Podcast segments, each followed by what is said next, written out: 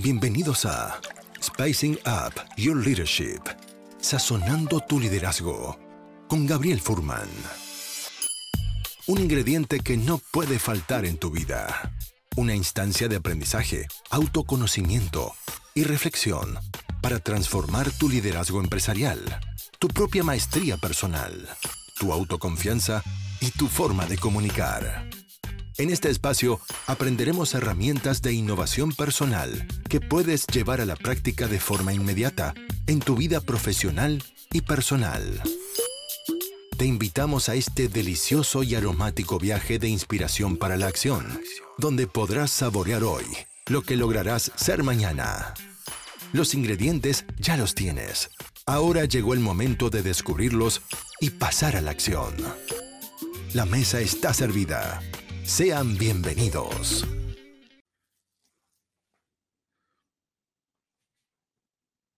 Si no crees que tu trabajo puede ser reemplazado por una máquina o por un robot, es porque no sabes o no conoces los verdaderos avances de la tecnología. ¿Qué va a pasar en dos, tres años más? ¿O qué es lo que ya está pasando? Respecto a cómo la máquina y los robots están reemplazando el trabajo de los seres humanos. ¿Te produce ansiedad?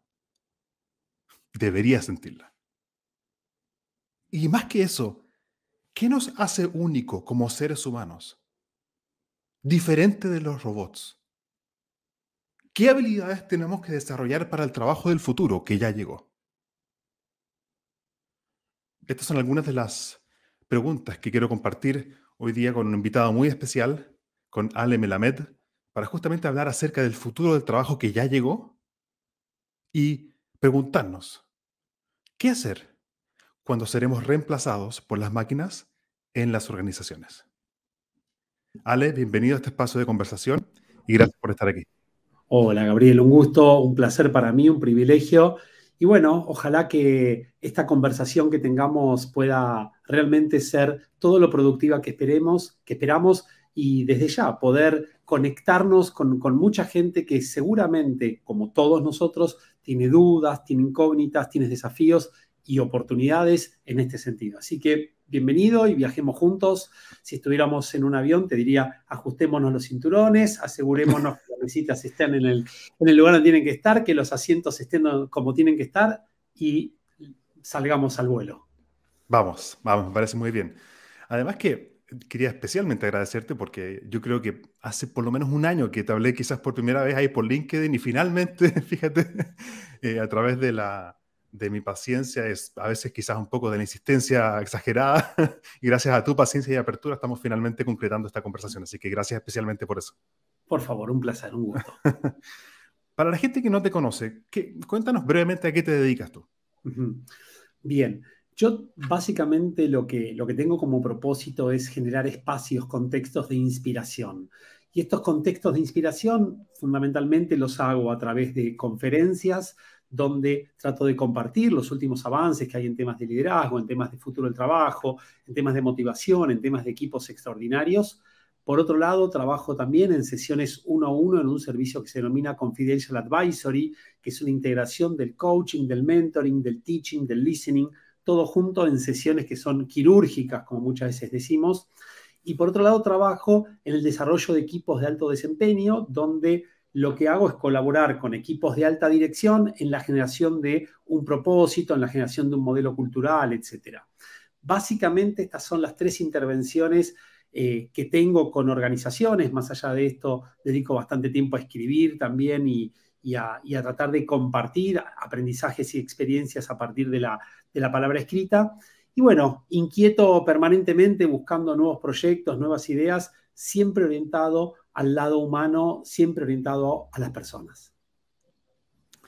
Uno de los videos que vi tuyos como preparación para esta conversación, te lo comentaba justamente por WhatsApp, que me llamó mucho la atención tu claridad al momento de expresar cómo usabas las manos, a pesar de que era a través de la cámara. Quedé encantado por tu forma de comunicar y transmitir conocimiento. ¿Cómo comenzó ese, ese, lado tuyo en tu vida? Además que tiene que ver con tu apellido, como conversábamos, ¿no? Sí, está buenísimo. Bueno, para los que no saben, está bueno decirlo esto. Mi apellido tiene la, digamos, la magia de que significa dos cosas de manera simultánea. Por un lado significa el que enseña, del verbo lelamed, que es enseñar en hebreo, pero a su vez como el hebreo es un idioma de raíces, la misma raíz del verbo enseñar es la raíz del verbo aprender, lilmod. Con lo cual el concepto es que todo aquel que enseña aprende más que, que, que, el aprendiz y todo aquel que está aprendiendo también tiene la posibilidad de enseñar, ¿no? Ahora, esto que lo, lo llevaba en mi ADN, yo te diría que desde muy joven, desde muy joven, mis primeros dos años de la universidad, eh, los, este, los dediqué a la docencia. Primero trabajé bastante tiempo, como muchas personas, en distintas comunidades en el, eh, en el ámbito de, de, la educación no formal. Trabajé mucho tiempo en esto y la verdad que, que aprendí un montón, diría, un montonazo en ese sentido. Eh, porque desde muy joven tenía contactos con equipos, tenía contactos con padres, tenía contactos con colegas. Mis primeros dos años de la universidad trabajé de docente de escuela primaria y siempre digo que cuando tenga la, la posibilidad de económicamente tener una plataforma hecha, volvería a ser docente de escuela primaria porque es un lugar mágico realmente para conectarse con las personas. Después trabajé eh, un tiempo como docente de escuela secundaria y desde hace más de 30 años que doy clases en la universidad y muchas veces yo le digo a mis, este, a mis alumnos, las personas que pasan por las distintas cátedras, que la oportunidad que tenemos de dar clases en la universidad es enfrentarnos a una posibilidad de expandir capacidades que van mucho más allá de lo que podemos pensar y eso nos queda como dentro de nuestro ADN y nos va conformando como personas, como profesionales y como comunicadores en definitiva que somos, porque trabajes de lo que trabajes, siempre vas a tener necesidad de conectar con otros, de comunicarte, de comunicarte apropiadamente.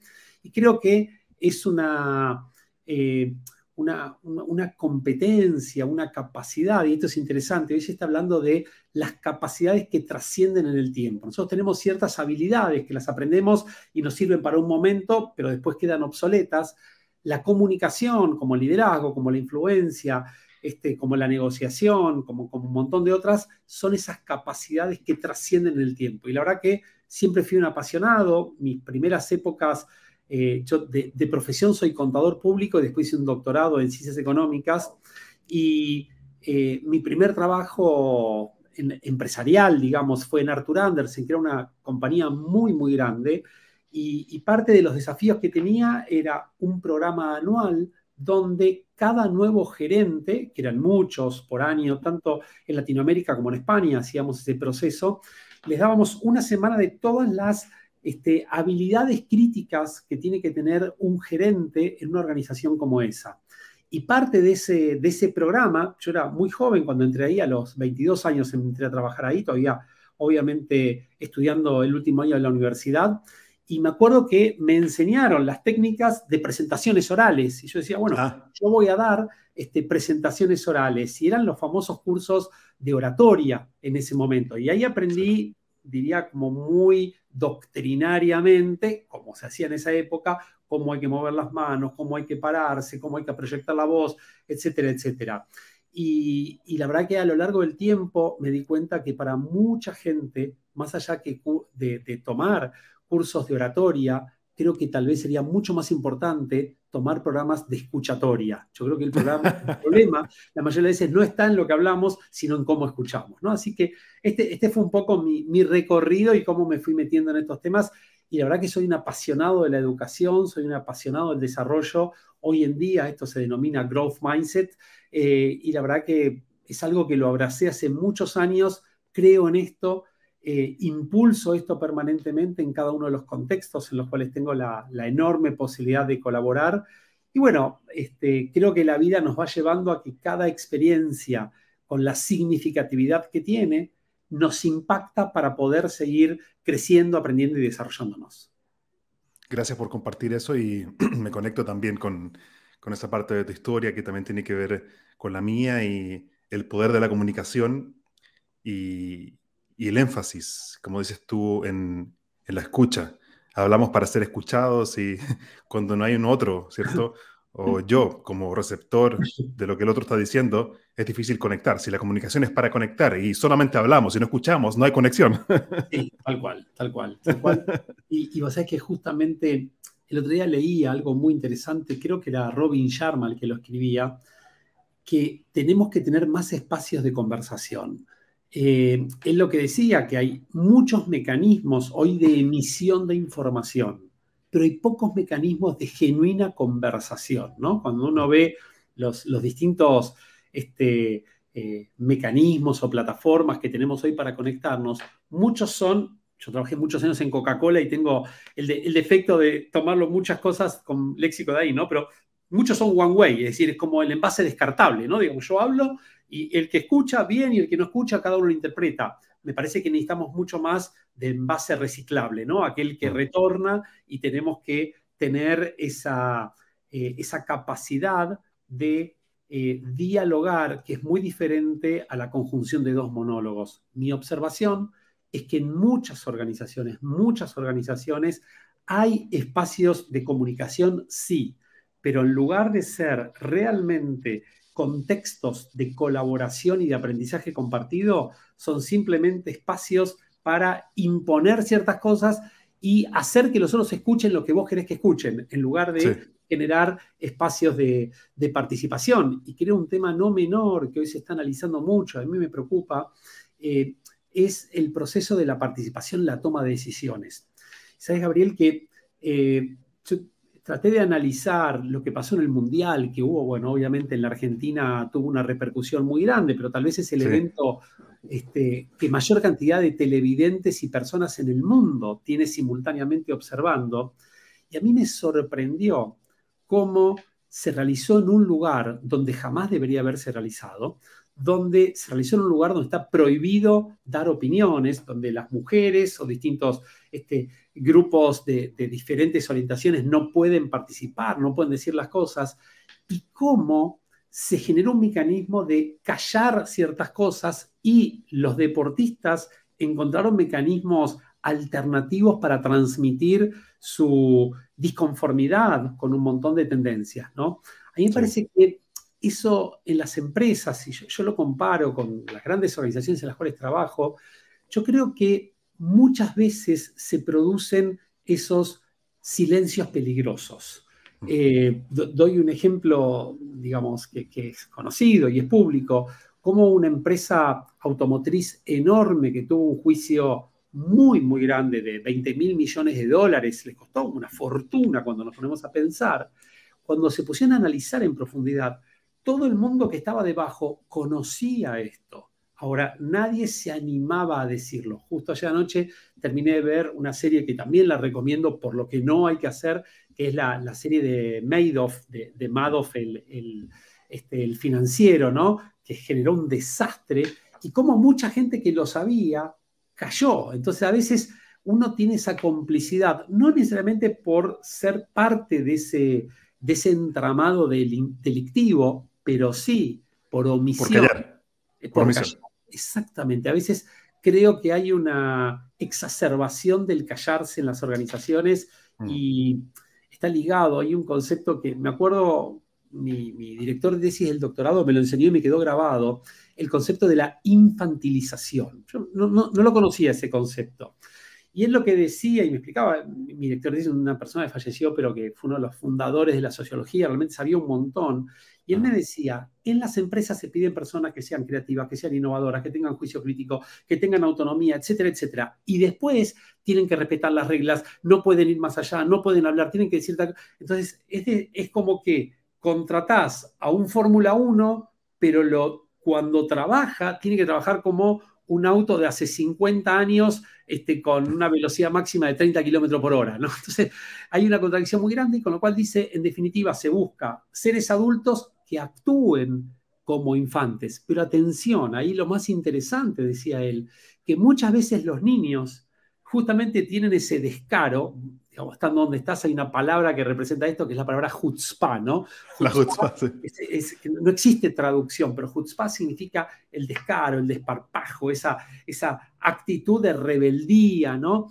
eh, que los, los, niños lo tienen, ¿no? Y después es como que la sociedad los va este, eh, empaquetando para que eh, acoten esas áreas de, de, pensamiento propio, ¿no? Me parece que es un temazo ese para discutir.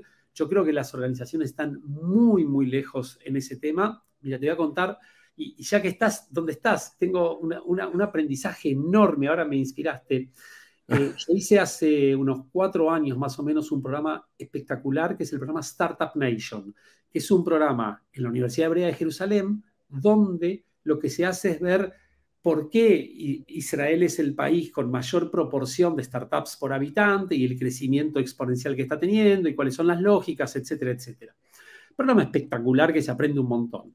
El último día tuve este, una reunión con el director del programa y bueno, me dice, bueno, ¿estás contento? ¿No estás contento? Y la verdad, súper contento, me encanta. Le digo, yo te voy a contar, digamos, mi, mi, secreto por qué vine a esto. Yo no voy a ponerme un startup, no soy startupero, pero mi intención es trabajar con el concepto de intrapreneurship.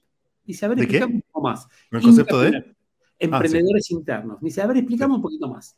Yo le digo, mira, yo lo que quiero es generar adentro de las organizaciones el, el espíritu emprendedor para que la gente pueda innovar mucho más. Me dice, mírame a los ojos, pero mírame fijamente, mírame, y varias veces me lo repitió, luego te miro, me dice, estás destinado al fracaso. Le digo, pero perdona, hice esta inversión, viajé 15.000 kilómetros y, todo esto. Dice, yo te voy a explicar qué es lo que pasa. Muchas veces la naturaleza de una persona que trabaja en una empresa es cero riesgo y tener asegurado su salario todos los meses. Entonces, ¿por qué cero riesgo? Siempre tiene una instancia superior que es que decide. Y en segunda instancia lo que quiere es tener la tranquilidad que le van a pagar el salario el próximo mes. Eso es exactamente el modelo mental contrario a lo que es un emprendedor. Con lo cual, si vas a querer ir a ese modelo, me dice, nadie te lo va a comprar porque te van a decir que sí, pero no lo van a hacer. Entonces no tiene sentido. Vine frustrado, pero este, aprendí, tuve una lección enorme ahí, ¿no? Una lección enorme, enorme, y ahí me hizo acordar a, un concepto que se llama este, los eh, hermosos enemigos. El concepto de los hermosos enemigos es de, un autor, para mí, el que más sabe de felicidad en el mundo, que es Tal Ben Shahar. Ah, sí, sí, lo conozco, sí, sí. Genial, que da sus cursos en Harvard y en el IBC, creo que se llama este, en y, y, él lo que dice es, hay cosas en la vida que son horribles transitarlas, pero a la larga terminás agradeciendo que transitaste por esos eventos, ¿no? Así que para mí fue un hermoso enemigo ese, la verdad que fue muy frustrante en ese momento, pero digo, la verdad tenían razón. Está genial, está genial eso. Y respecto a esto de cómo infantilismo, creo que lo llamaste, ¿no? Sí, sí. es increíble. Justo, justo, ayer, justo ayer hablaba eh, con una persona que me decía, yo estoy en un lugar de trabajo donde las, los modelos mentales organizacionales son tan rígidos que ya no aguanto más. Quiero salir de ahí. Siento que, estoy siendo aplastada en vez de que me están permitiendo liberar lo que puedo llegar a ser. Es increíble, es increíble eso. Entonces, Ahora, este, este colega, amigo, cliente, digamos, coachino, no, no sé qué vínculo tenías tuyo, creo que intuyo podría estar sufriendo el síndrome de la jaula de oro, ¿no? Que me pasa en muchas sesiones individuales de personas que me transmiten exactamente lo que me dijiste vos, pero no se van, se quedan ahí. Cuando uno me pregunta, ¿por qué te Y porque me va a costar conseguir otro trabajo con estos ingresos, con estos beneficios y con este, con este prestigio que me da. Le digo, está bien, pero es de oro, pero no deja de ser una jaula, ¿no? Sí, sí, sí, sí. Y, y yo creo que cada vez más se está viendo eso y eso es más infantilismo todavía porque en lugar de, tener, de tomar la decisión, hay, hay una idea que, la trabajan en Harvard que a mí me encantó. Para describir esto lo llaman insecure overachiever. Es ah. el inseguro que logra resultados extraordinarios. Y, y, uno puede pensar, bueno, ¿cómo es? ¿Todas las personas que tienen este perfil trabajan en las organizaciones o las organizaciones los van conformando de esta manera? No sé dónde está este, el principio de todo esto, el huevo o la gallina, como dicen, el huevo o la gallina. la gallina, exactamente. Pero sí lo que puedo decir es que evidentemente es un tema a trabajar.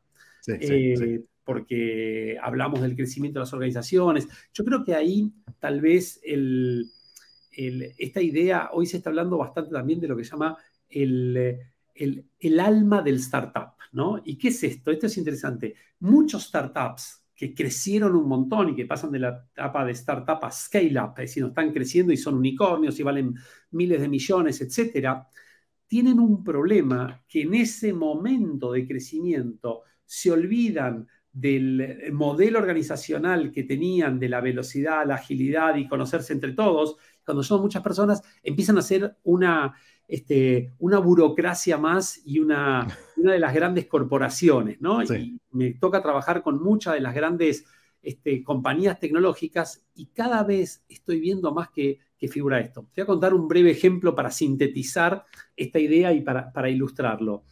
Eh, hace poco, eh, cuando, nota a pie de página, cuando uno trabaja por su cuenta, uno es el gerente de marketing, gerente de finanzas, gerente de producción, gerente de ventas, todo. Como le llaman el One Man Band. Exactamente. Ahora, eh, en, ese, en, el rol de gerente financiero, cuando me inicié el vínculo comercial con esta compañía, pero tecnológica, es la 1 o la 2 del mundo, enorme, ¿no?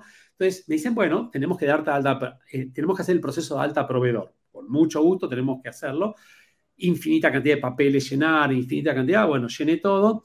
Y en el documento que me mandan me piden número de fax no puede ser, debe haber un error acá. Entonces digo, ni lo completo porque no, no, tiene sentido. Bueno, mando la información, me la devuelven. Dice, señor, esta información tiene un error. Usted no ha completado el número de fax. Digo, a ver, ¿para qué quiere? Primero, no tengo fax, no tengo número para fax y no sabría qué poner. ¿Y para qué lo quieren? No, si usted no lo pone, no podemos ingresar. Le digo, pero, a ver, no, no, no lo entiende.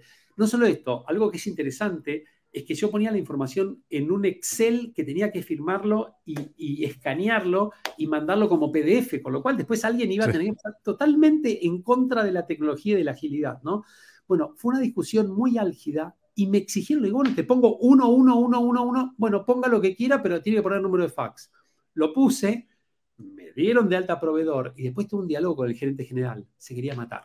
Dice, yo no puedo creer que sigamos pidiendo esto, es un formulario hace 20 años que está o más. ¿Hace cuánto que no se usa el fax? ¿no? Bueno, e, eso es lo que está pasando en las empresas, ¿no? Es, un, una buena anécdota. y, yo creo, Sí, y, se conecta justamente con lo que habíamos acordado conversar, que es este tema de, de, la ansiedad de los robots y también el futuro del trabajo.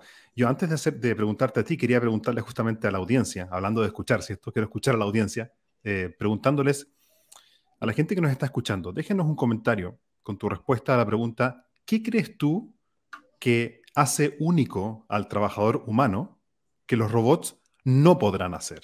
¿En qué aspecto, como seres humanos, somos em, irreemplazables? Eso me gustaría que la gente que nos está escuchando nos deje entonces comentarios, uno o dos líneas suficientes, no tiene que ser una tesis doctoral. Y esto también es sin nota. Ale no les va a poner nota, no hay respuestas buenas o malas. Compártelo con nosotros. ¿Cuál, ¿Qué crees tú que nos hace únicos como trabajadores humanos versus los robots. Yo, Ale, te quería preguntar justamente acerca de eso. ¿Qué es esto de la ansiedad de los robots? Sí. en realidad esto fue un concepto que lo aprendí en un programa que hice en el MIT. Ellos hablan de la angustia de los robots. ¿Qué es el concepto de la angustia de los robots? Ellos lo que dicen es, todos nosotros, todos, porque esto no hay nadie que esté exento, tenemos una sensación interna que no muchas veces la transmitimos, y es que decimos, ¿en qué momento un robot va a hacer mi trabajo? Mm. ¿Cuándo va a ser el momento que el robot venga a ser lo que hago yo. Eso que uno lo, dice de manera teórica, cuando empieza a llevarse a la práctica, genera bastante malestar, genera eh, esa sensación de inestabilidad, genera esa, eh, esas ganas de, eh, a ver, la ansiedad o la angustia es querer traer el futuro al presente. Entonces, ellos lo que dicen es, esa ansiedad de querer traer el futuro al presente nos lleva posiblemente a la depresión, que es traer el pasado al presente. Entonces lo que dicen ellos es, el pasado pasó, el futuro no sabemos lo que va a venir, cada vez es más incierto, cada vez más volátil. Eh, entonces lo que dicen ellos es, hay que vivir el presente, prepararse para el futuro, esperar lo mejor, pero también estar preparado para el escenario más, este, menos optimista, podríamos decir. Mm. Entonces, sintetizando, eh, es esa necesidad que tenemos de generar mecanismos internos de fortalecimiento, de aprendizaje permanente, de crecimiento y de capturar las, oportunidades. Sí. Eso está genial porque nos permite mirar hacia el futuro con los pies en la tierra también. ¿Qué, qué, cantidad crees tú? Por ahí vi una cifra muy interesante, quería saber si nos podrías compartir. ¿Qué, ¿Qué cantidad de trabajo van a ser hechos por los robots en el futuro o ahora ya, pronto? Mira, a ver, primero eh, hay, hay, y los últimos análisis, pues es que esto es interesante. Mi libro salió en, en agosto del año pasado. Se terminó de escribir en abril del año pasado, abril, mayo del año pasado uno un libro nunca lo termina, uno lo, edita y después pueden seguir saliendo cosas y cosas. Si hoy lo escribiese, entrarían un montón de cosas que ahí no entraron, ¿no? Como por ejemplo mucho más de metaverso, para, poner un ejemplo. Ah, ok. Eh, entonces, la verdad es que hay pocas instituciones que se dedican a estimar cuántos son los trabajos que podrían ser destruidos por los robots. Más allá de que uno puede decir este, X cantidad, algunos dicen 85 millones en los próximos 3, 4, 5 años, otros hablan de un tercio de los trabajos, que hoy en día son 3 mil millones de trabajos y mil van a ser impactados. Podemos dar cualquier cifra. Yo lo, lo que sí quiero señalar, y para mí esto es lo importante, que todos estos estudios lo que dicen es, se van a destruir muchos, pero se van a generar mayor cantidad que, los, que los que se destruyeron.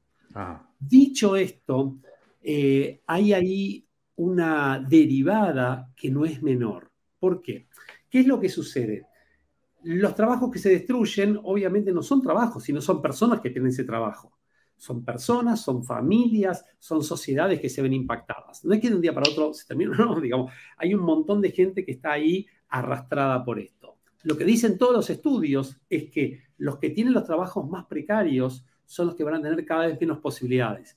Y los que ah. tienen los trabajos más sofisticados, cada vez más posibilidades. Hoy en día, más allá de que coyunturalmente en estas dos semanas se está dando un fenómeno muy particular, pero la tendencia es que todos aquellos que tienen los trabajos tecnológicos más demandados, cada vez tienen más oportunidades, cada vez ganan más y cada vez son más demandados y los que tienen los trabajos más precarizados cada vez tienen más, menos trabajo, cada vez le pagan menos, cada vez son menos demandados. Es interesante porque yo esperaría, por ejemplo, que alguien que trabaja en tecnología, programación, por ejemplo, yo siendo ignorante respecto a esto, yo pensaría que eso cada vez, cada vez más y de forma exponencial será reemplazado por robots. Eso. Claro, bueno, es, es un excelente punto. Ahora, ¿cuál, ¿cuál, es la respuesta a esto? Todo robot lo programa una persona. Entonces, hay, alguien que, yo no, me acuerdo quién es, pero que dijo algo que fue genial. Dijo, no es que se van a destruir los trabajos, se van a destruir muchas tareas que se hacen en ciertos trabajos. Entonces, lo que va a cambiar es, digamos, eh, el, contenido de cada actividad laboral. Eso sí va a pasar en todas las profesiones. De hecho, sabes que yo, como te decía, de origen soy contador y doy clase en la, misma cátedra que estudié yo en su momento, en el año 87. Yo estudié, eh, se llamaba en ese momento eh, eh, estados contables, se llamaba la materia. Bien contable, ¿no? Bien ahí. Pero bueno, como ahí tuve al profesor que me eligió para trabajar con él y trabajé ocho años y fue quien me enseñó todo, todo, todo lo que sé del management me él. Yo dije, bueno, mi manera de retribuir es en la Universidad Pública, la Universidad de Buenos Aires, yo voy a enseñar hasta que me permitan en esa cátedra y sigo haciéndolo hace bastante más de 30 años, ¿no?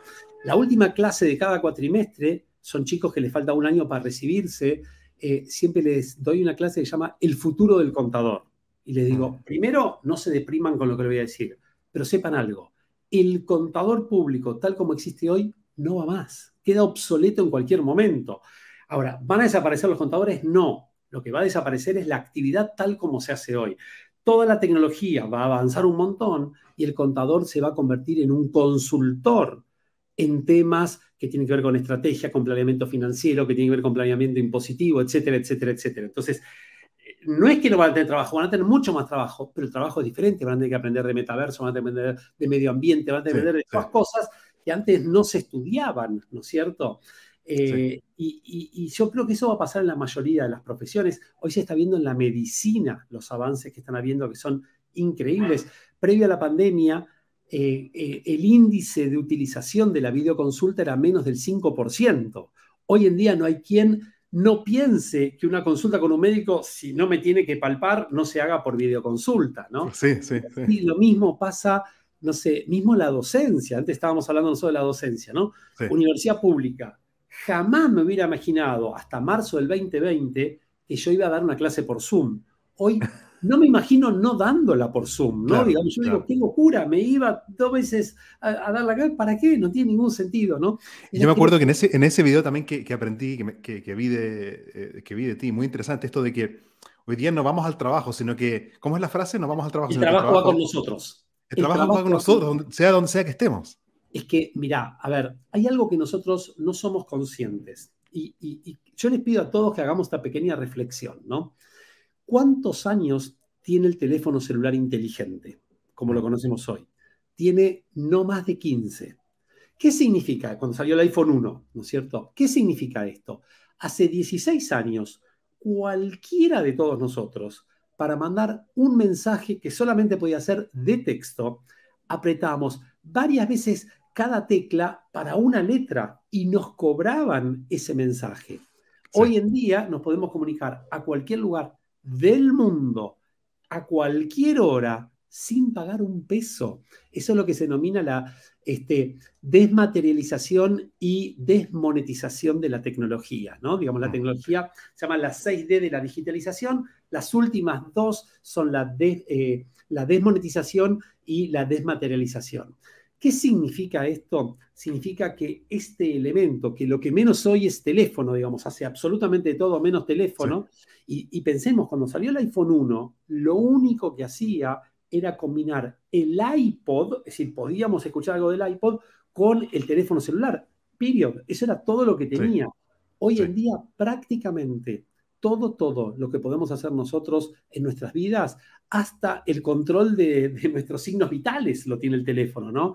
Sí, sí. Pensemos que eh, si tuviéramos, día leía un estudio que es interesante, si tuviéramos que poner uno arriba del otro los aparatos, los dispositivos que incluye el celular con sus respectivos costos, debería costar 150 mil dólares esto, ¿no? Digamos, no menos, ¿no? Y, y, por hoy, no sé, por 500 dólares, 600 dólares, tenés esto y prácticamente el costo es cero en la mayoría de las cosas. Tenés el freemium y todo, ¿no? Pero podés escuchar música, pero podés, bueno, millones de cosas hacer, leer el diario, el banco, etcétera, etcétera, ¿no? Ese es el concepto. Entonces, siendo a tu pregunta inicial, eh, hay una, digamos, un concepto, ¿cuáles van a ser los trabajos que definitivamente van a, van a desaparecer? El cajero de supermercado, el cajero de banco, el cajero de una autopista, digamos, el peajista. Eso seguro, porque no tiene ninguna razón de ser. Ahora, esas personas que hacen el trabajo con la separación, no. Esas personas pueden transformarse en agentes de servicio al cliente, de ayudar a las personas mayores, porque, ojo, todo esto de la tecnología es bárbaro, pero no nos olvidemos que también eh, con diversidad de inclusión es complejo, porque también las personas adultas mayores les cuesta muchísimo, quedan marginadas, hay que ver cuáles personas con, este, con incapacidad visual pueden hacerlo, con incapacidad motriz, es decir, no es todo, otro día estaba viendo un video que estaba genial, una persona que tiene una, una casa genial, genial, toda con este, eh, Internet de las cosas y dice, bueno, que se encienda la luz, se enciende las luces, que se apague esto, que se encienda el horno, todo bárbaro, ¿no? Que se abra la puerta, todo lo dice con la voz. Esta persona va al dentista y vuelve a la casa y tenía la boca hinchada así, no te reconozco, y no, y no pudo entrar, se empapó todo. Estaba buenísimo para demostrar cómo a veces la tecnología. Te lo, voy a pedir después, si se puede compartir, te lo voy a pedir. Sí, obvio, obvio que sí. yo, yo estaba pensando que antiguamente el filósofo se hacía la pregunta: ¿qué nos hace diferente a nosotros de los animales, cierto? El hombre del animal. Y ahora la pregunta es: ¿qué nos hace diferente de los robots?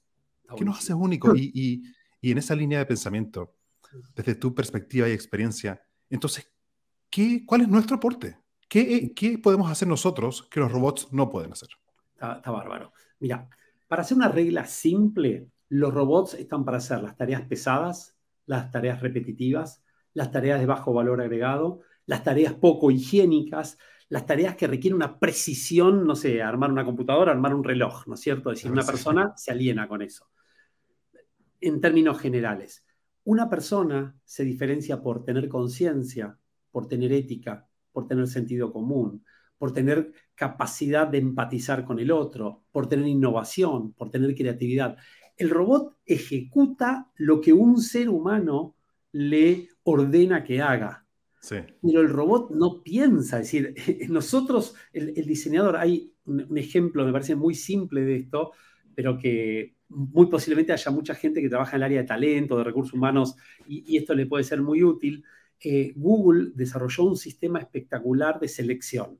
Genial, ellos tenían el inconveniente que recibían, pero toneladas de currículums para pocos puestos, ¿no? Entonces tenían que, obviamente, leer un montón y clasificar, etcétera. ¿Qué lo que hicieron? Desarrollar una inteligencia artificial que lo que hace esa inteligencia artificial es en 30 segundos tener los tres mejores currículums para entrevistar. Espectacular, imagínate, es este, un ahorro de tiempo infernal. Ahora, ¿qué es lo que empezaron a ver en esas, en esas ternas finalistas? Hombres, hombres, hombres, hombres, hombres. ¿Qué pasa? Bueno, respuesta fácil y en tecnología trabajan la mayoría de hombres se pusieron a, analizar con mayor profundidad, y eso es un mito, no es así que trabajan mayoría de hombres. ¿Qué había sucedido? El algoritmo que diseñaron para esa inteligencia artificial fue diseñado por hombres y como fue diseñado por hombres, los sesgos masculinos intervinieron en el diseño de, esa, de esos algoritmos. Entonces, como diseñaron así, claro, y, encima se produce el sesgo de reconfirmación, porque, claro, te das cuenta, entró el que tenía que entrar, no, no, bueno, lo tuvieron que anular y empezar de cero porque obviamente no, este, no estaba bajo ningún concepto de diversidad, de equidad, de inclusión y pertenencia, ¿no? Eh, yo creo que eso es lo que tenemos que entender, sea lo que sea, de hecho hoy se está analizando qué pasa cuando un robot va y roba algo. Un robot va y, mata a alguien. Digamos, ¿quién es el responsable? que lo diseñó, el que lo compró? Los autos autónomos es una de las grandes discusiones éticas que hay hoy. ¿Qué pasa con los autos autónomos? Si va a chocar, si no va a chocar, con quién choca, etcétera. Y yo creo que los grandes desafíos que tenemos, Gabriel, tienen que ver con la ciberseguridad. Hoy es un ah. problema enorme, enorme, enorme, la cantidad de cuentas hackeadas, etcétera. El, cuenta el tema de la privacidad no es un tema menor. El tema de la inclusión y la diversidad, digamos, cómo permitimos que más gente se pueda incluir.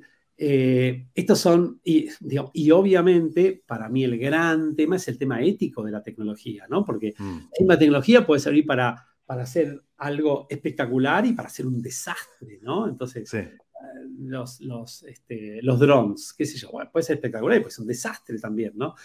Yo creo que en algún momento, no sé cuándo, va a tener que haber como una especie de pacto entre todas las grandes compañías tecnológicas, que hay que ver en ese momento quiénes son, ¿no? Hoy se habla que son las FAGAM, eh, Facebook, Apple, este, Amazon, eh, Google y, Microsoft, ¿no es cierto? Mm.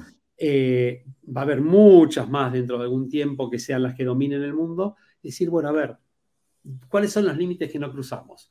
No cruzamos, ahora por ejemplo, eh, la historia de lo que pasó en China con este, la, la pandemia y el control que tenían de cada movimiento tuyo, que sabían lo que hacían. Bueno, ¿dónde entra en tu intimidad? Digamos, ¿dónde está el derecho a la intimidad en todo esto? O como nos pasa a cualquiera de nosotros, vos decís la palabra Londres. No sé, pues, yo decía, y a los 10 minutos viaje a Londres, tengo viaje a Londres, Londres es viaje para. Pero pará, no te pedí viajes a Londres, y ahí te empieza a mandar y. Eh, no es menor que te están escuchando todo el tiempo, ¿no? Digo, entonces, el que lo hace esto con, este, con poca ética puede hacer un desastre, un desastre. A propósito de, tecnología, y también quería eh, invitarte a enfocarme un par de minutos, estos últimos minutos, en el tema del, liderazgo a la distancia y liderar equipos a través de Zoom, a través de la tecnología. Mm. ¿Cuál, cuál crees tú que son eh, herramientas o tips que tú crees que son fundamentales para el liderazgo, para la persona que ejerce liderazgo en un contexto tecnológico? Claro. Mira, eh, yo creo lo primero que hay que entender es que lo que se hace virtual no puede ser idéntico a lo presencial con, una con un dispositivo que te permita conectarte con el otro. Ahí, digamos, es como si yo doy una clase de la misma manera presencial que virtual, algo me estoy equivocando, digamos, algo no, mm. no está bien. no basta con poner la cámara. Exactamente, exactamente. Punto número uno. Punto número dos, yo creo que más allá de las técnicas y de los tips hay algo que está detrás de todo esto y es mm. el modelo mental. El modelo mental de la presencialidad tiene que ver con el control. Tiene que ver con que si yo tengo a las personas presentes, los controlo y en definitiva, en el extremo, les pago por cantidad de horas silla ocupada, para ponerlo en un extremo, ¿no? Entonces, vos me aseguro que trabajas, no, no me estoy asegurando si trabajas bien, si trabajas mal, me aseguro la cantidad de horas que trabajaste, no que trabajaste, que estuviste sentado en la silla. El modelo de la distancia, el modelo de la virtualidad, el modelo de la, del teletrabajo, de, home office, working from anywhere, etcétera, tiene que ver con la confianza. Y la confianza es esa capacidad que tenemos que tener de eh, desarrollar un vínculo donde yo sepa que la otra persona va a honrar sus compromisos. Mm. Y eso lleva tiempo. Te voy a dar el contraejemplo de esto, que hace poco lo tuve con un alumno que fue genial.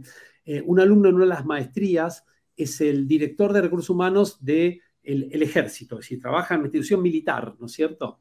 En, Argentina, ¿no?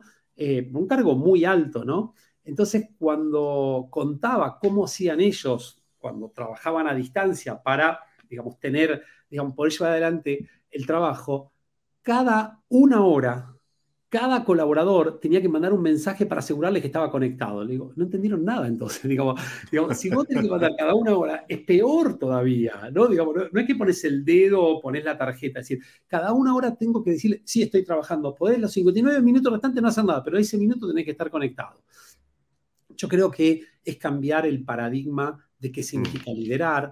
Yo creo que eh, para mí liderar lo voy a sintetizar eh, en una idea y la idea tiene que ver con una serie, y, esta serie es New Amsterdam.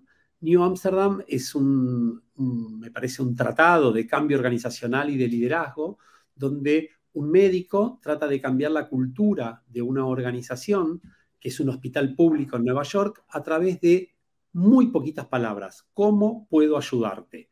Todo lo que él pregunta a los demás es cómo puedo ayudarte. Dicho esto, yo te diría, para mí el rol del líder no es el control, sino a la distancia es qué puedo hacer para que hagas mejor tu trabajo. Entonces, ah. me pongo a tu disposición para que vos hagas mejor tu trabajo. Y sí establecer desde el primer minuto cuáles van a ser los eh, modelos de conexión, porque uno, hay un estudio de Microsoft espectacular que dice que cuál es el principal inconveniente que tenemos cuando trabajamos a distancia y, esto está analizado miles y miles de personas. El principal eh, inconveniente, dicen, es la, cantidad de veces que nos llegan notificaciones. Una notificación es te llegó un mail, te llegó un WhatsApp, te llegó un mensaje de LinkedIn, de lo que sea. ¿Qué es lo que analizan ellos? Las personas que trabajan a distancia tienen como un cargo de conciencia, ay, a ver si piensan que no estoy conectado. Entonces, cada vez que les lleva algo, interrumpen. si vos estás interrumpiendo todo el tiempo, hasta agarrar la velocidad crucero te cuesta un montón, ¿no es cierto? De hecho, en ese mismo estudio se dice que en promedio, durante la pandemia, las personas que trabajaron a distancia lo hicieron 48 minutos y medio de más por día. Este, entonces, no es que se trabajó menos, se trabajó más. No solo esto, dicen que eh, desapareció el concepto del mediodía, la gente sigue trabajando y eso lo miden por cantidad de mails que van y vienen al mediodía, siguió trabajando normal. Y también se produjo lo que se llama el turno noche. La gente se percibía, y ellos tienen big data y lo pueden saber inmediatamente, ¿no? Digamos, lo que dijeron es, durante todo el día la gente trabaja, descansa un rato para cenar y después vuelve a hacer el turno noche para hacer todo el catch-up de lo que le faltaba. ¿no? Es muy interesante ese estudio y ese análisis también, muy interesante. Está genial eso y, creo que nos, nos, permite entender de cómo el tema de la confianza digital, quizás podría, podría llamarse así el, un próximo libro, ¿no? Confianza digital o online. Me encanta, me encanta. ¿Qué te parece? Sí, sí, sí, creo que eh, hay que desarrollarla. Hay una fórmula que a mí me encanta de la confianza que dice que en, el lado de arriba tenemos, sé de lo que hablo, honro mis compromisos y genero relaciones cercanas. Tres, mm. cada uno de estos factores está multiplicado por el otro. Si alguno es cero, todo es cero. Esto dividido, orientación a mí mismo u orientación a los demás. Cuanto más me oriente a mí mismo, menos confianza voy a generar. Entonces, si no quiere generar confianza, saber, digamos, conocer los temas, honrar los compromisos, si digo para tal momento, va a estar para tal momento, si digo a tal hora, va a estar para tal hora, y genero relaciones, lo que en inglés se llama intimacy, relaciones cercanas. Y mm. esto lo divido por me oriento más a los demás. Cuanto más sepa, más honre mis compromisos, más eh, cercanía genere y más me oriente a los demás, más confianza voy a inspirar. La confianza se construye, la confianza es un camino muy largo, pero, atención, se destruye en un segundo. Entonces, este, y de hecho, eh, te, comentaba antes, digamos, la, la serie esta de Madoff que estaba viendo ayer es un ejemplo típico de cómo se puede romper la confianza en un segundo y representó miles de millones de dólares, ¿no? Obviamente. Está genial. Y gracias por contarnos también eh, esa fórmula. Creo que está práctica y eh, le sirve muchísimo a la gente que nos está escuchando. Yo quería cerrar con una, con una reflexión. Fíjate que en este momento estamos juntos grabando el episodio número 149 de mi podcast. Este. Eh, y probablemente ya el, el, 150 va a ser eh, el, último, por lo menos, de esta temporada. Y quería preguntarte un tema, porque voy a abrir un nuevo podcast que tiene que ver con mi libro. Mi libro se llama Créete el cuento, donde desarrollo una fórmula de tres pasos para gestionar el miedo, accionar y lograr resultados, a través de lo que yo llamo el poder de la acción imperfecta. Y que es una fórmula y un, approach para desarrollar autoconfianza. Tú en tu propia vida, Ale, ¿qué crees tú que te ha ayudado? Seguro, esto da para mucho, pero, pero de forma muy resumida, ¿qué crees tú que te ha ayudado en tu proceso de crecimiento profesional a desarrollar una autoconfianza sana? Hmm, está buenísimo. Eh, muy, no, lo conocía el libro, soy honesto, no, no, lo, no lo leí aún, eh, eh, yo creo que esos hermosos enemigos que armábamos antes son los que te van formando, ¿no? Y digo algo, digamos, que parece muy banal, pero no es banal. Eh, cuando uno estudia en Argentina, en la universidad pública, tiene un montón de retos. Por ejemplo, que en invierno hace frío y en verano hace calor en la universidad, que si uno llega un ratito tarde tal vez no hay lugar para que uno se siente, que una materia no te sale, que el profesor no te puso la nota, hay, muchas dificultades. Hmm. Cuando uno lo va transitando, lo transita con dolor. Ahora, cuando uno entra al mundo laboral, le parece todo mucho más sencillo, porque pasó, digamos, como todo el entrenamiento y es como que la piel se te fue engrosando. Yo creo que la autoconfianza se da a partir de hacer, ¿no? Digamos, y, a mí se me dio a partir de hacer. Es como la idea de cómo aprendimos a andar en bicicleta, ¿no? Es decir, uno no puede aprender a, andar, hablar, a andar en YouTube. Es decir, yo puedo ver el mejor video de YouTube, pero tengo que salir. Ahora, ¿cuándo adquirís confianza? Bueno, te caíste una vez, te repusiste. Para mí no es tanto el tema de cuando te caíste, sino cuántas veces pudiste reponerte y mm. qué recursos internos desarrollaste para la próxima vez. Y ahí aprendí hace poco un concepto que me, parece que es este, eh, como, como, aplicable. Todo el mundo habla de la resiliencia, ¿no? Digamos, la resiliencia como la capacidad de volver al estatus inicial. Hoy se está hablando de la antifragilidad. ¿Qué es la antifragilidad? Sabemos que vamos a tener nuevas situaciones problemáticas. Entonces, aprovechar cada situación estresante, no para sufrirla, sino para capitalizarla y decir, de esto voy a aprender y voy a salir más fortalecido para la próxima. Entonces, mm. no es que vuelvo a la situación original, sino que vuelvo mucho más fortalecido para enfrentar. Es como, no sé, el cirujano en cada cirugía. No es que, ay, ¿qué va a pasar? No, no, digamos, sé que es difícil, pero la siguiente la voy a hacer mejor. El bombero antes de cada incendio, ¿no? Digamos, voy al incendio, pero ya sé que el siguiente lo voy a poder hacer bien. Está buenísimo. Eh, gracias por compartir eso y tu reflexión respecto al tema de la autoconfianza. Creo que es fundamental también en el, en el camino del crecimiento profesional. Eh, Ale, para ir cerrando esta conversación, yo te quería mm, eh, preguntar si la gente quiere conectar contigo, saber más acerca de ti, de tus libros, ¿cómo, cómo llega a ti? Mira, a ver, primero, si estamos en, en este tipo de tecnología, para cualquiera hoy, digamos, es simplemente poner el nombre del otro y ahí va a ver como la, las múltiples plataformas en las cuales uno puede aparecer, ¿no? Yo creo que todos los que están en este blog, eh, si no tuvieran la capacidad de encontrarme en no más de 60 segundos, es que algo estamos haciendo mal, yo, eh, no ellos, sino algo estoy haciendo mal. Entonces, yo les diría lo siguiente. Eh, primero, la red social por excelencia profesional es LinkedIn. Y, LinkedIn, este, que entiendo esto ahora está saliendo por LinkedIn en directo, ¿no? Digamos, es el, el, vehículo más simple y más rápido para comunicarnos entre todos nosotros. Y el segundo es este, a través de Twitter. Yo, yo digamos, me manejo y, y, comunico a través de Twitter, que es arroba melamedale. Yo creo que por esas dos vías, inmediatamente, digamos, casi te diría que hoy dar un mail me suena como que es algo de hace 15 años, ¿no? Digamos, como, el fax, es como el fax. Como el fax, exactamente. como el fax, exactamente, exactamente, Ok, genial, bien, perfecto, muchas gracias. Quería leer un último comentario, por ejemplo, que entra acá de Esteban Montenegro respecto a la pregunta que hice, ¿sí? Dice, creo que en lo que no nos pueden reemplazar los robots es en tomar decisiones que involucren sentimientos. Buen día y buen podcast, dice Esteban. Me encanta, me encanta, coincido. No, no tienen emociones, no tienen sentimientos, correcto. Ejecuta, pero no lo vas a ver contento. A ver, yo muchas veces le digo a las empresas, el robot no se estresa, el robot no se toma vacaciones, no se toma licencia este, por maternidad, por enfermedad, nada. Pero no hace, no hace huelgas. No hace huelgas, exactamente. Ahora, no le pidas que sea empático, no le pidas que te sonría, y si te sonríe te va a sonreír automáticamente, no genuinamente. No, no hay cuestión genuina, eso es lo que no tiene el robot. No es que soy anti-robots, al contrario, digo, zapatero a tus zapatos, ¿no? Y, por eso, tal vez un último concepto, eh, a mí me gusta hablar de la cobotización. La cobotización es la coexistencia entre los robots y los seres humanos. Tomemos lo mejor de los robots, lo mejor de los seres humanos y construyamos un mundo que sea infinitamente superior al que estamos transitando nosotros hoy, donde cada uno puede contribuir desde lo mejor de sí mismo. Ale, te quiero agradecer por tu tiempo y haber eh, también tenido la, bondad y las ganas de querer compartir tu experiencia y sabiduría con nosotros. Por favor, este, el agradecido soy yo por tener estas oportunidades de dialogar y bueno, ojalá que eh, haya mucho más de 150 en esta temporada, en otra o en la que sea y que digamos, estuvimos en el 149, pero tal vez estamos en el 199 y en el 249, etcétera, etcétera. Sí. ¿Mm? Bien, Ale, muchas gracias. Entonces seguimos en contacto. Gracias por estar aquí. Gracias, estamos en contacto. Bye, bye. Chao. Ah, bye.